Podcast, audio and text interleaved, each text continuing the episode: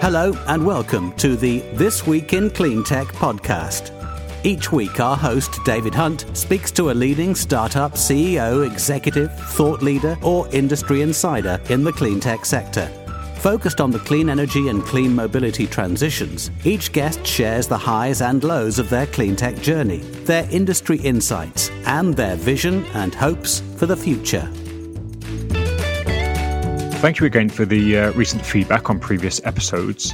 We move our focus now from solar and microgrids to e mobility and mobility as a service as I speak to Rob Jolly. Rob is co founder and CEO of EVezy. He's a former Jaguar Land Rover engineer who co created the electric vehicle subscription based platform, EVezy. Rob shares his journey from frustrated engineer to bootstrapping startup to managing over demand and scaling quickly. I hope you enjoy the episode. Hello, Rob. Thanks for joining us on the This Week in Clean Tech podcast. Um, we spoke briefly at the Oxford EV Summit uh, along with your co founder, Danon, uh, and uh, it's fair to say that things are moving at quite a pace at uh, EVezy at the moment. Yeah, they are. Um, yeah, great to speak to you. And um, yeah, things are moving very quickly. So, very exciting times. Good stuff. But before we sort of talk about everything that's going on at the moment, both in terms of EVezy and your thoughts on sort of mobility generally, you've got quite a traditional or perhaps a more traditional automotive background. So, again, can you just give us a bit of a sort of a, a summary of how you came to uh, your previous history and then how you came to create EVezy? Yeah, of course. Um, so I actually trained up as a mechanical engineer um, and then worked for, before EVezy for six years in Jaguar Land Rover. So I came in uh, as a traditional kind of engineer on the graduate scheme, rotating around different areas of the business. Um, realized that actually the bit of engineering I like was the problem solving aspect. And actually within a big, big company mm-hmm. like JLR, um, working on a tiny aspect of designing one little bit for a car that's four years away wasn't what I was interested in. So actually, fairly quickly over time, I realised that I was more suited to the corporate strategy, business strategy areas of the business. So yeah, I, after moved across and was working in corporate strategy for um, three, four years, leading a team there, really looking into uh, new mobility, electrification, how that was going to play out with with the uh, JLR fleet. And obviously, they have very, very good synergy with yeah. how uh, EVezy's come about because, yeah, we, we were trying to solve, well, what is the, the issue in terms of trying to get people to move across to electric vehicles, the high cost of, of vehicles because of batteries at that stage, kind of five, six years ago. Um, but actually, the fact that people who drive electric vehicles love yeah. them, it's not a problem with um, the, the product being right. It, it's purely about how you get people to move across that method. So, had explored within JLR actually. Um, well, can we do this internally? It'd be great to have an uh, electric vehicle subscription service which moves uh, away from the long term commitment. Um, but it wasn't something JLR wanted to do with the I-Pace, which was the product, the, the electric product that obviously we were working on at that time. Um, so asked for permission to, to go outside of JLR and set it up as a brand agnostic kind of platform. Okay, that's interesting. Because obviously the I-Pace has, has, really made a bit of a splash, and that was in its evolution at that time. But clearly, this whole concept, I think, for OEMs to get around the fact that people aren't going to or don't necessarily just want to own a hunk of uh, metal on the driveway these days. So, what happened then? Were you uh, able to then still be part of JLR and do this external work, or did you have to leave to, to go about that? Yeah, so I mean, we did a bit of exploring internally, um, and it was decided, yeah, this wasn't right for the business at that time. Um, so I, I, really just asked for permission to, to kind of explore a little bit in the background outside of work time, and and yeah, and actually leave and, and set it up as a business. So that came about pretty quickly, actually, from kind of the initial thoughts to going, well, uh, if this is going to happen, then it's going to have to be my own project outside of the company and, and then doing a little bit of research, but pretty much, um, yeah, having to do that all outside of JLR at that point in time. Um, so that was kind of March 2017. Uh, started talking to Danon, my co-founder, very a good kind of background, more traditional background, you'd say, for going into start business. It was running his own digital marketing agency, a lot of tech background and ed tech. So yeah, yeah kind of made up in um, the skills I was lacking in terms of going from a very traditional big car manufacturer to kind of starting our own thing and um, being very much within the startup unknown space. Yeah, yeah, certainly something I'm very keen to explore, but perhaps some insight having been within the large auto OEMs. I think that's one of the things at the moment. Clearly, you've seen lots of investment from uh, and even collaboration between Daimler and, and BMW and, and, sort of car sharing to, to some extent, but it's awfully difficult, I think, for an OEM who spent 100 years or more sort of uh, building and selling large bits of tin to sort of get their head around this this transition that's going on at the moment. Did you have much resistance, or was it just very slow when you were at JLR? Yeah, it was mainly really that they, they just had other priorities, to be honest. And I mean, you look at all the trends and everything that's going on, and um, yeah, it's not surprising. They're trying to understand how electrification is going to happen at scale, uh, how the battery technology is going to, how they're going to make it work at the moment in terms of the cost and, and cash flow, how they're going to adapt if autonomous vehicles come about, when that's going to happen. Uh, they, they've got to yeah, move all their manufacturing plants across from being traditionally diesel to, uh, especially that was a problem within um, Europe to, to then go, well, actually, we've, we've built this manufacturing plants for 30 years and now diesel is the enemy and, and we're very quickly having to, to change all our plans for that. So, I mean, they're very much a, uh, a big manufacturing machine that takes yeah, years for payback. So trying to react and move quickly to new trends is, yeah. is, very difficult. And when the new trends are all happening at the same time, it's even more difficult to prioritize. Sure, sure. So I'd like to go back uh, in a while to the, the startup process because we like to talk about sort of the startup journey, but probably useful for the listeners to know a little bit about the, the solution that you provide or in terms of the alternative uh, um, subscription model that EVezy offer. So can you perhaps share a little bit of, um, of, of what you do and, and how that functions and, uh, and, and the offering that you have? Yeah, of course. So EVezy is an all-inclusive electric vehicle subscription service, and um, what we mean by subscription service is it's one month minimum commitment. So this isn't kind of a rental product. It's not a car sharing product. This is you keep in your own car. You're just not locked in for two, three, four years. Um, we're, and we're trying to really remove as many barriers as possible and make it as easy as possible for people to get into and use an electric vehicle. So the package includes your car, it includes your insurance and, and maintenance and repairs.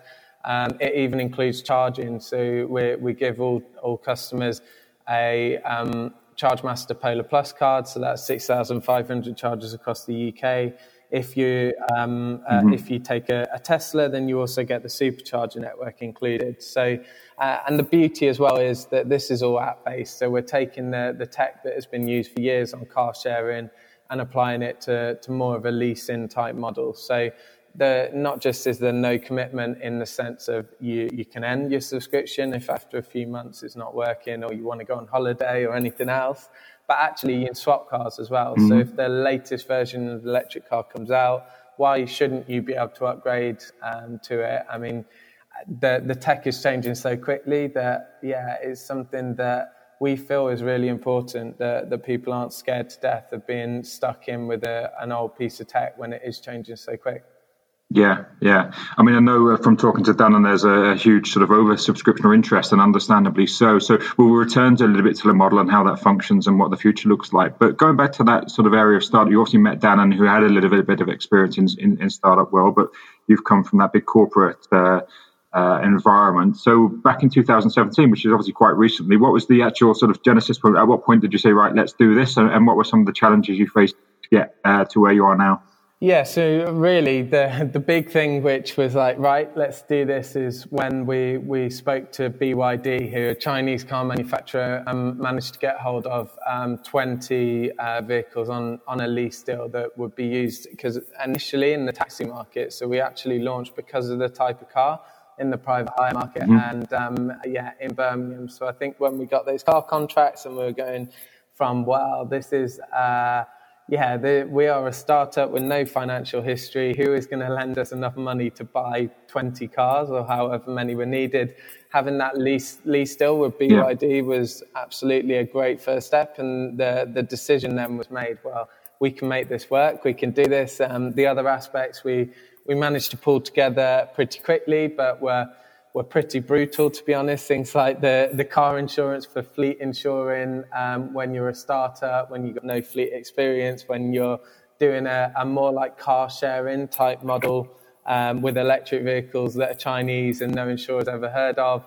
Um, there were a lot of um, there's a lot of resistance early on, uh, but we, we got there. We kind of muddled yeah. through the first year and just about made it work um, with not very much money. With um, myself and Dan and washing cars all hours of the day, onboarding drivers, a 24/7 support line, which was basically the two of us. Um, sorry, and then um, yeah, it, it got a bit beyond that stage and, and easier from then on. Sure. I mean, those are some of the, the, the, the, fun things to look back on, but obviously at the time you've no idea as to whether uh, it will work, uh, and then and obviously at what point you're going to get some, some some money coming back in the door. So, but equally, it's a, a fun stage, I think. So that that must have sort of, uh, I guess, challenged because again, some of these collaborations with with co-founders must challenge your friendship. I don't know how long you've known Dannon before starting the business, but um, yeah, again yeah, there's definitely some some fractious um, points that come because of it, especially when uh, there is just a couple of you and you're under such pressure in the sense of not knowing if you're going to be able to pay the bills. Uh, having hours sleep felt like we had newborn babies the whole time with the, the amount of disruption in the night, so you're never going to get a night's sleep. You're working round the clock anyway. Actually, to start with, for the for the first six months, Dannon was actually um, still in his own job, so he was doing evenings and, and weekends. Uh, I was working around the clock. So, yeah, there, there's definitely situations where you think we are burning money here, um, we, we're getting no sleep, we're not seeing our family or friends. Uh, and and now we're we're arguing with each other because yeah it's it's difficult to actually make this work and, and see what the, the positive outcome will be. But um, yeah, we I think the big thing that we were extremely lucky with was we had customers from the get go and like waiting lists from from the start. So we we knew there was appetite there, and we knew we could see the the end goal of well, this is really taken off and has a lot of interest. So if we can get a bit of funding in and grow the team a little bit and take some of the pressure off us, it, it can really take off. Sure, I guess that's just having a very clear vision and a very clear and a very large passion for for bringing things to fruition, to help you through those uh, stages, but they're difficult nonetheless. So, again, what was the catalyst? Because again, you talked about very early you were focused on the BYD vehicles and and the taxi market, but that's obviously very different now. So, again, how, what was the sort of bit of the genesis from from that stage? What were the trigger points to help you moving to other markets? Yeah, so I think for both the taxi market and the consumer market, um, we recognised really early on that actually electric cars were amazing. Um, I remember doing kind of our, our testing of, of different electric vehicles way back when um, at JLR, because obviously within product strategy, we were the ones that were pushing the I-Pace however many years, four or five years before it actually came onto the market. So, I mean, even yeah. back then when it was like first gen Leafs and Zoes and everything else, and, and obviously the Teslas, uh, it just blew my mind how, how good they were and thought, well, the, this is definitely going to be something that takes off. The range will increase over time and it will become more palatable to the everyday user. Um, but but the yeah. product is is amazing, and it's such a shame that people are hung up on the fact that they're not sure about certain things, and, and they just need to experience it and get get actually in the car before um, before making a proper decision on that. That's what we found with with private hire, and um, and just general consumers that as soon as um, customers kind of experience it and you, you remove the initial blockers, uh, it's, yeah, we we have such positive feedback from it. And, um, there, yeah, there's definitely, there's definitely the, um, the market and the demand for it, which is really exciting. Yeah, yeah. Again, as you say, it's one of those products that once you've tested it, you don't want to go back. And uh, I think almost everybody that you talk to that's uh, you know, an EV enthusiast at some point was probably a petrol head, or certainly in a large number of instances, I certainly was myself. And then you, but you come to realize yeah. actually not only just from an environmental point of view, but just from a product point of view, it's, it's just better.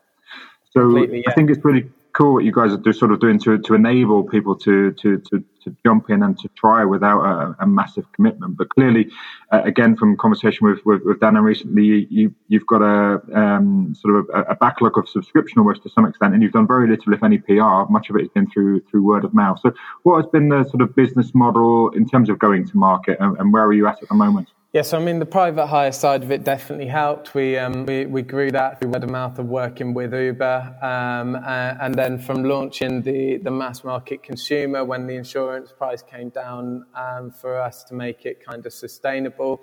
um, it did just kind of unbelievably take off from having kind of 20 i3s as the first step kind of last summer um, to now being, yeah, the fleet is um, just approaching over 500, will be a thousand, over a thousand by the end of the year. And that is with waiting lists, which are, are growing by the week. And, and our biggest problem is getting the cars in quick enough. So, I mean, how we've gone to market with that is, I mean, pretty much it, it's been getting the website looking okay. Um, and, and, then word of mouth has spread, and, and especially on forums and other aspects of um, social media. Uh, it just seems like um, our, our, customers are, are, in effect selling it for us, which is yeah an amazing kind of thing we, we weren't necessarily expecting. But we yeah we have a yeah. referral scheme as well, which is helping. Um, but yeah, huge organic kind of demand at the moment. So in terms of a go-to-market, we had a big digital marketing strategy. We had a big PR strategy, and then thought, actually, you know what, we will hold back on this for a while, and we've kept holding back on it.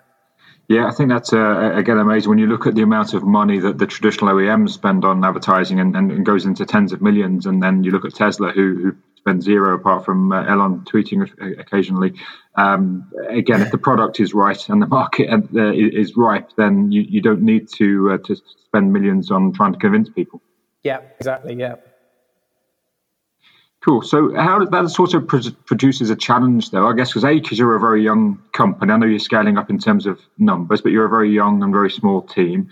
Um, obviously having no sales is always a, a, massive challenge to to any business but having too many sales almost or too much interest again is not without its challenges. How are you coping and how are you managing that? Yeah i mean it is super important for us to have the um, the right relationships with the car manufacturers and giving them as, as much advance notice as possible so we can get the cars in as quick as possible. But it is um, really it's it's coming back to the whole supply demand and trying to match that um, balance, which is always tricky, and you're you're always going to feel like you're not doing it right one way or the other. But at the moment, we're we're just about managing, and we're we're taking some pretty big steps in terms of the the finance which is in place, which unlocks far more than kind of a thousand cars by the end of the year. It, it kind of gets it closer to ten times that amount.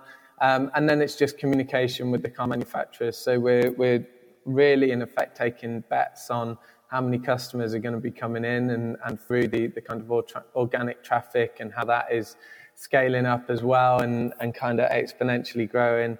Um, so that we're, yeah, it's, it's something that it's always going to be difficult, but we're doing our best job to make sure that we're not going to annoy customers and, and have customers waiting like the traditional three to six months to get into a car. Like we, we would prefer, we've always tried to get customers into a car within yeah. four to six weeks. Um, so, so that's what we want to do going forwards too. Okay, it's almost like we work with uh, the Hyperion, a lot of uh, energy companies, and there's an element of trading. You've got to sort of hedge and uh, and predict what's going to come down the line without knowing for sure. Um, taking a bit of a, a, litmus test on the marketplace, and then but you're, you're hedging obviously with, with large sums of money and large commitments. I'm sure.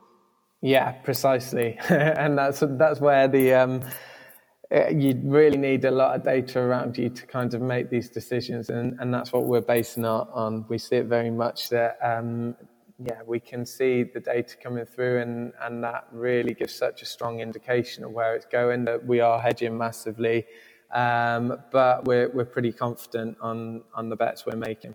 Sure, sure, and certainly, obviously, from the from the interest so far, then uh, yeah, it's uh, proven to be the case. But uh, how about sort of the broader market? Because you talked about at JLR exploring what future mobility might look like, and, and I say we met at the, uh, the Oxford EV Summit, and, and that's uh, again talking a lot around um, future mobility. So obviously, you have a part to play in that. But where do you see the sort of the the, the longer term uh, mobility service offerings? Because I guess essentially that would you know an umbrella you would fit under because you're providing mobility as a service, or, albeit that someone owns a vehicle uh, for a period of time. So, what are your views on perhaps the broader um, e-mobility or new mobility markets? Yeah, I think it's uh, massively interesting to, to see where it's going, and everyone kind of has their own own ideas of when it will happen and how it will happen. But I very much see that at some point, um, autonomous vehicles will, will obviously revolutionise um, how that sits, and you see the likes of car sharing. Um, on demand like Uber type products and actually subscription leasing all converging. Uh, and that's the interesting time when that happens. But the, the real big question is, yeah, when that can happen. I've, I've no doubt that in cities in the US, very blocky kind of infrastructure, um, it's going to happen pretty quickly. But when that happens in the suburbs of uh, yeah of, of, cities in yeah the north and Midlands of England, yeah, it could be could be a while off. Um, so how that kind of plays out over time and across regions will be really interesting to see. Um, yeah, I do very much think that car sharing um, will will become obviously more and more key as that goes on, and and be interesting to see how that challenges the likes of Uber and, and those type of models at, at that point in time. Yeah, yeah. I think in any city centre um, or, or, sort of highly dense urban area, it's it's it's nonsense to own a car. I think in, in, in many instances, but actually, say once you start to get into the suburbs and beyond, I think often people still need a vehicle, but don't necessarily want to be having a piece of tin on the drive that's uh, that, that's uh, costing uh, and depreciating. So uh, there's, I should say, there's an awful lot of business models and, and things which will yet play out. I mean, from your point of view, you talked about sort of the, the north of England. I know you're sort of based in London, but I believe you have a pickup centre in Manchester. What are your first and foremost? What are your UK plans, and then do you have plans further afield? Yeah, of course. Well, I'm actually based in Leamington. I live in, in the Midlands still as a um, relic from, from being at Jaguar Land Rover, uh, but commuting down most days to London. I mean, yeah, we, we're finding we got organic interest across the country. This isn't a southeast of England thing, although with the um, congestion ULEZ zones in London, it is definitely sparking a lot of interest. Um, yeah, our plans are. Yeah to get to as many regions as possible. So a car can be delivered to any region. At the moment, it, it just is at the, the customer's kind of um, cost to do that from one of our swap points. So we have swap points in, in Birmingham, in Leamington, in Milton Keynes, in Bristol, in Manchester, obviously a few in London as well. Um, and really, we want that to be that uh, a pickup or a swap location is yeah, within 30 miles of everyone so that it, it doesn't become a hassle to, to change car okay. and to pick up a vehicle. Um, and that's something we, we've mapped out how we can do that over the next six to 12 months. Um, and we've not got too many concerns about rolling that out. That's the um, easier bit to hedge, hedge our bets on, I guess. Yeah, yeah, yeah. In terms of running a business, a couple of areas that, that are scaling and obviously both equally challenging. One of which is the tech in terms of how you enabled the subscription service to work, and the other is the finance, which we touched on, but perhaps we explore a bit more about. You know, you're acquiring, you know, large amounts of, uh, of vehicles and, and, no doubt, obviously, large sums of money are involved. So, how have you sort of evolved and developed the tech, uh, and, and how have you evolved and managed the, the finances from bootstrapping, as we talked about from the very beginning to now scaling up quite quickly. Yeah, of course. So, I mean, with the, the tech, it's for us the, the big enabler for this is the, the keyless and the, the tech platform. We've got some pretty clever algorithms running in the background to to figure out um, exactly when cars are coming back, when they can go back out again, how long it'll take to charge, everything else. Um, but the keyless entry is something we right from the start two years ago made sure had to work absolutely perfectly. So it's it's Bluetooth and SMS enabled, so there's a lot of backup for you know you don't have to have signal to get into your car. Um, and, and, really, once once customers get into it, mm-hmm. it is super simple. We got plans to make that so you don't ever need to get your phone out of your pocket. It works almost like the keyless entry on um, on car remotes at the moment. That the doors unlock when you get within a meter of them. Um, and really, long term, you'd say, well, car keys are a bit of a pain to have in your pocket. Why, if you're carrying your phone everywhere, why do you need your car key?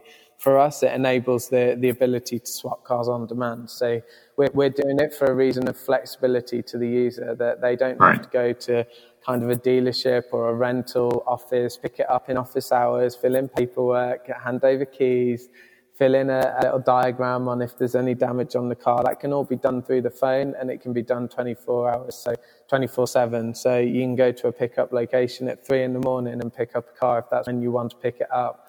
Um, and it's really about enabling that, that flexibility and, and ease of the service um, that, that we think is critical again, it's that whole again not to break the auto industry. So I've always been a, a great passionate uh, fan of, of, of, cars, but it just changes on its head from the the you know a very customer centric uh, business model to um, one where previously you kind of put your money down, you, you waited for as long as it took until your car arrived, and then you'd have to sort of, uh, as you said, if there were any issues, you had to drive back to the dealership. And um, the whole model now, as uh, as is generally in, in, many areas, is all around making life easier for the for the customer. Yeah, exactly. And um, yeah, no no one particularly goes in and enjoys um, haggling with a a dealership. No one enjoys getting to an airport, and, and I mean, I'm saying an airport not because that's where our cars are picked up from, but that's my experience of car rental companies mainly. Going to an airport when yeah. when you're tired at the end of a long flight, and you've then got to sit and wait in a queue for half an hour. You've then got to go and fill out some form and get handed the keys, and it's just a painful process and something that with the amount of changes in tech shouldn't be around anymore. And it is purely about trying to have that customer focus and, and see that actually what, what is best for the customer, not what is easiest for, for you as a business. Yeah, yeah. Thanks for that. You reminded me I'm on holiday next week, and I will have to go through that exact process. I expect.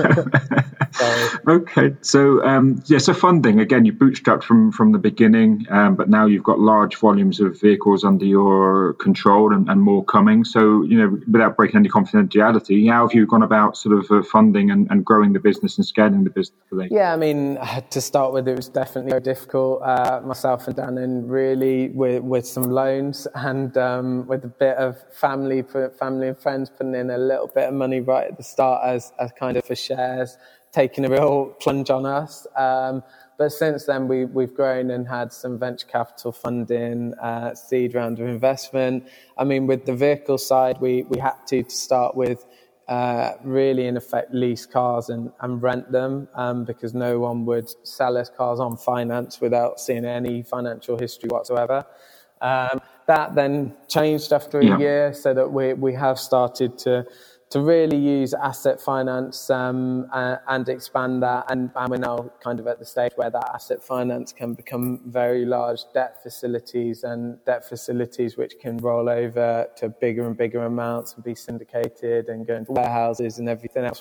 Financial products which um, you can only really get at scale. So we, we've been careful to kind of manage the the growth in terms of customers and um, and actually more importantly the supply of cars, which is more hinged on the finance over time. But uh, yeah, it is very much it's it's taken a bit of time and taken a lot yeah. of convincing. There is not much upside for finance companies who who aren't investing for equity in you, who are investing basically of saying, well, we we've secured this money against assets. We're buying a load of them. We're expanding at this speed. We're, we got all these exciting plans. There's no upside in it for, for those guys. They just want to know that, that their money will be paid back over a couple of years. So it's about trying to have that balance. Right, yeah, yeah, everything we're doing is super exciting, but also you will get your money back. It, it's not a risky bet for, for them. And that, that's the balance we're constantly trying to, um, to get with finance. Okay, okay. A couple of things that come up actually from that. One of which is you talk. Obviously, we talked earlier about hedging in, in terms of future um, interest and, and, and, number of vehicles that you might need. But it, it, once you start sort of acquiring the vehicles rather than leasing them, you've also then got to offload them at the right point. So there must be a, some challenges of knowing at what point the cars are coming in and at what point you need to offload those vehicles.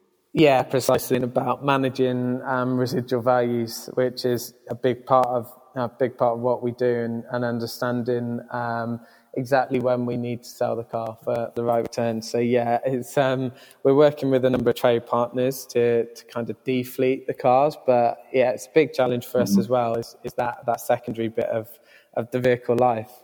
Yeah, yeah, and I think there's a whole uh, world yet to be discovered in terms of residual values on electric vehicles. Because again, there's you know, as is always the case, there's lots of myths about oh they're going to fall off a cliff, but the indications so far are actually they're holding up very high uh, because demand is high and supply is low. So um, I guess that's a good thing from uh, from when you're offloading that the residuals are, are holding up.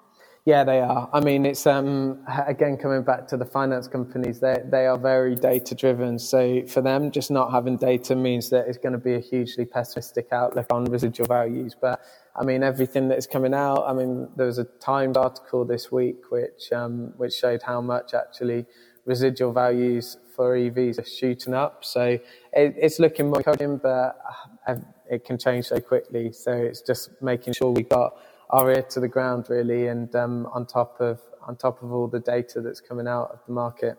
Sure, sure. Okay. So jump back to you talked a little bit bringing some money into the business beyond the sort of initial family support and your own loans. I think every startup that that, that is scaling at some point needs to, to bring on money. And uh, at Hyperion, we mostly work with companies post investment, so they bring some money in and then need to scale. So, but but choosing the right investor or VC, private equity, crowdfunding, uh, institutional investors, there's there's an awful lot of um, paths you could go down. How did you and Dana navigate that, and, and, and how have you found working with a VC so far? Yeah, it's um, I mean, it's a really good sanity check of your business because they they do they have seen it all before and um, they can can rip you to shreds if you don't know the information. So I think for us it it was hugely helpful to keep us honest and, and keep us doing the right thing and um, making sure we're not kind of losing focus within that. So really interesting. Um, yeah, we had seed investment from Accelerated Digital Ventures, who are kind of backed by British Business Bank and Legal and General. Um, and they've been huge, yeah. hugely helpful investors and very supportive, very hands off. Um, it's always, again, a bit of a balance with VCs in the sense that the, the amount of control they want and the amount of input they're going to add in uh, and trying to find that balance. But yeah, yeah. we've we've had a really positive um, kind of amount of backing so far. Before that, a couple of angel investors who again hugely helpful, not not drilling down to understand when we're going to make profit, not drilling down to to say exactly what we're doing each month, but able to, we'll, we'll feedback when we feedback and able to give us a huge amount of help and guidance on the way, which is, is really critical and, and what we want in investors to understand how we can scale this business up as quickly as possible without kind of falling through the, the pitfalls that people have already done before. Sure, sure, and I think that's always the question: is what do, what does somebody bring to the table besides the money? Because um, there's always a way to get the money, but what else can they bring? What other values do they bring? But and also what other challenges do they bring? Because uh, again, we all know of instances where companies are suffering under the uh, not sort of either some some money that's coming from somewhere and the demands are high in terms of always having to manage that uh, relationship, uh, which detracts from the business. So these, these are all challenges as a startup that you have to face, and sometimes you, you find yourself in situations that you weren't necessarily expecting.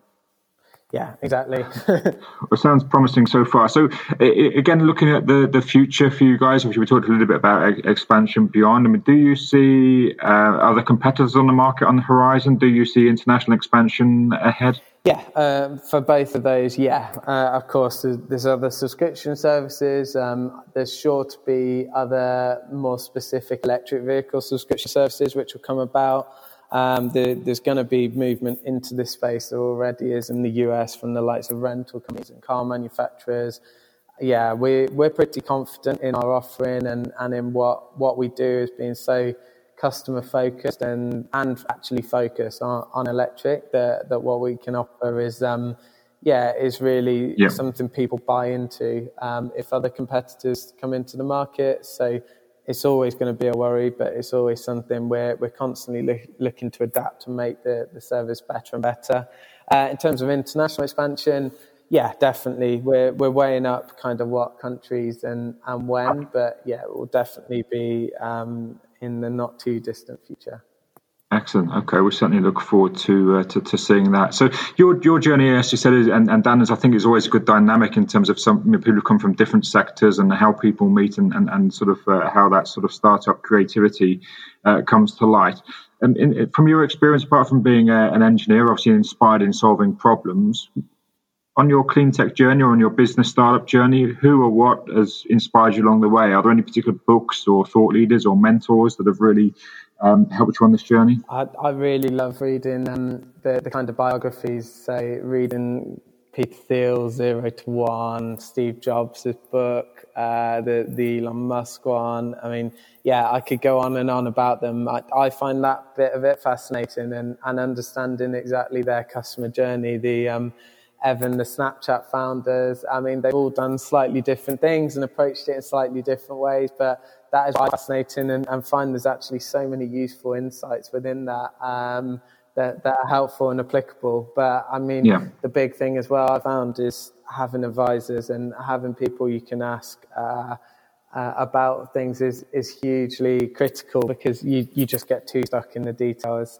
yeah, I'm sure you're probably aware of with all your ventures as well, David, that is someone taking a step back who's really smart, been there and done it. They, they can see the um, wood through the trees, so to speak, and um, give you the advice which you kind of you're too close to realise the, the obvious things that you can do. Absolutely, yeah. You absolutely can get too close to the trees on, on, on many aspects of your business, and it's always good to have a mentor or, as you say, advisors uh, to support.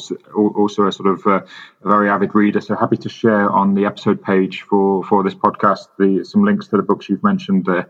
Um, super. Listen, it's been really uh, exciting to, to talk to you. I've been watching you guys for a little while. Obviously, uh, uh, one of our, our NED is, uh, is, is, chairman of GridServe, who I know are partners and been very good uh, supporters of, uh, yeah. of you so far. So uh, it's been great to see the, the evolution. Very excited to see how things uh, progress and, and, and grow from here.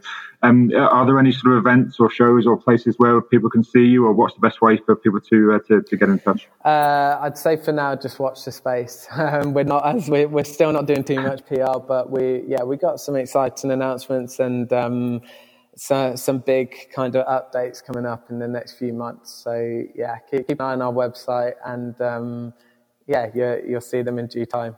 Super. Okay, look forward to that, and, and, and, perhaps we'll pick up again in the future to discuss. But for now, thanks so much for joining us on the podcast, uh, and uh, enjoy the rest of your day. Yeah, thanks, David. You too. I hope you enjoyed the episode with Rob. I'm now on vacation in Italy for the next couple of weeks to enjoy some pizza, pasta, and Peroni, but I have some awesome episodes lined up for later in August and into the fall, so please subscribe and you'll be sure never to miss an episode. I look forward to you joining me again soon. Many thanks.